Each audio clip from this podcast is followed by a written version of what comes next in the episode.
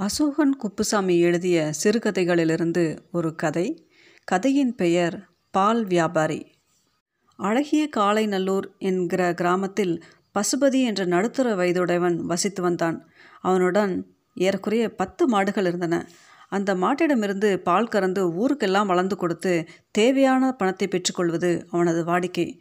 அப்படி வியாபாரம் செய்து வீட்டினை நல்ல வசதியாய் கட்டிக்கொண்டான் வசதி வந்தவுடன் பசுபதிக்கு பெண் தர அந்த ஊரில் உள்ளவர்கள் போட்டி கொ- போட்டுக்கொண்டு தங்கள் பெண்ணை தர முன்வந்தார்கள் ஆனால் பசுபதிக்கு உள்ளூர் பெண்களை ஏனோ பிடிக்கவில்லை. ஏனென்றால் அவன் பால் கறந்து வீடு வீடாய் கொடுக்கும்போது அம்மா பால்காரன் வந்திருக்கிறேன் என்று குரல் கொடுத்தால் உள்ளிருந்து அம்மா பால்காரன் வந்திருக்கிறான். பாலை நீயே போய் வாங்கிக்கோ. வீட்டுக்கார அம்மாவின் மகளின் குரலாய் அது இருக்கும்.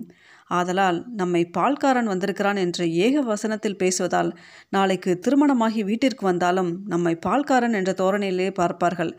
மரியாதை இருக்காது என்று வெளியூர் பெண்ணை பார்த்து திருமணமும் முடித்து கொண்டான். அந்த பெண் புத்திசாலி பெண். திருமணமாகி வந்த பத்தாவது நாளே பசுபதியின் குணங்களை படித்து விட்டது பால் கறந்து வீடுகளுக்கு விற்றாலும் தனது வீட்டிற்கு சிறிதளவு பாலை வைத்துக்கொள்வான் அந்த பால் கூட தேவையில்லை. விற்றால் காசு தேருமே என்று கணக்கு பார்த்தான். அதற்கு பசுபதியின் புத்திசாலி பெண் நம்ம வீட்டுக்குன்னு பால் கொஞ்சம் வச்சாதான் என்ன? என்று கேள்வி எழுப்பினாள்.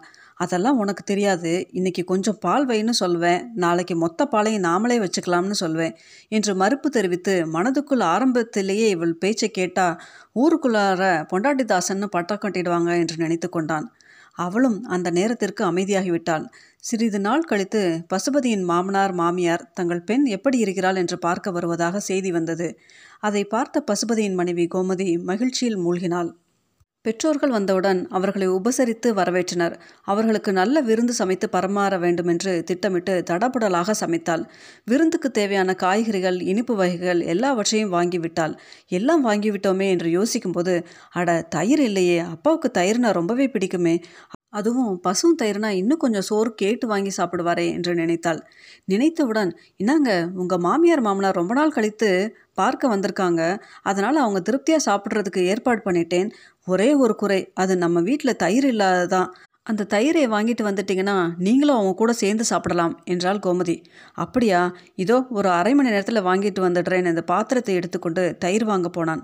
ஊருக்குள் கடைகளில் கேட்டான் கடைக்காரர்கள் தயிர் விற்று தீர்ந்து போச்சே என்றார்கள். சரி எல்லா வீடுகளுக்கும் நாம் தானே பால் ஊட்டுகிறோம் வீடுகளில் கேட்டு பார்ப்போமே என்று அம்மா நான் பால்காரன் வந்திருக்கேன் என்று குரல் கொடுத்தான். உள்ளிருந்து அம்மா காலையில் வர வேண்டிய பால்காரன் மத்தியானம் வந்திருக்கான் என்னென்னு நீயே போய் கேளு என்றது ஒரு வயசு பெண்ணின் குரல். பெண்ணின் தாயார் அடியே நான் வேலையா இருக்கேன் நீயே போய் என்னன்னு கேளு என்று சொல்ல வெளியே வந்தவள் என்ன பால்காரே என்ன வேணும்? என்று கேட்டாள்.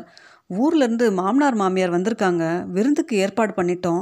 தயிர் மட்டும் இல்லை அதான் குறை. அதனால் கொஞ்சம் தயிர் கொடுத்தா நல்லா இருக்கும் என்று கேட்டான். அதற்கு ஏயா ஊருக்கெல்லாம் பால் அளந்து கொடுக்குற? உன் வீட்டில் தயிருக்கு பாலை மிச்சம் வைக்க மாட்டியா? இந்த ஊர் பொண்ணு வேணாம் எங்கள் வீட்டு தயிர் மட்டும் வேணுமா? என்று சிலிப்பு கொண்டு உள்ளே போன அந்த பெண் பசுபதியை நேசித்தவள்.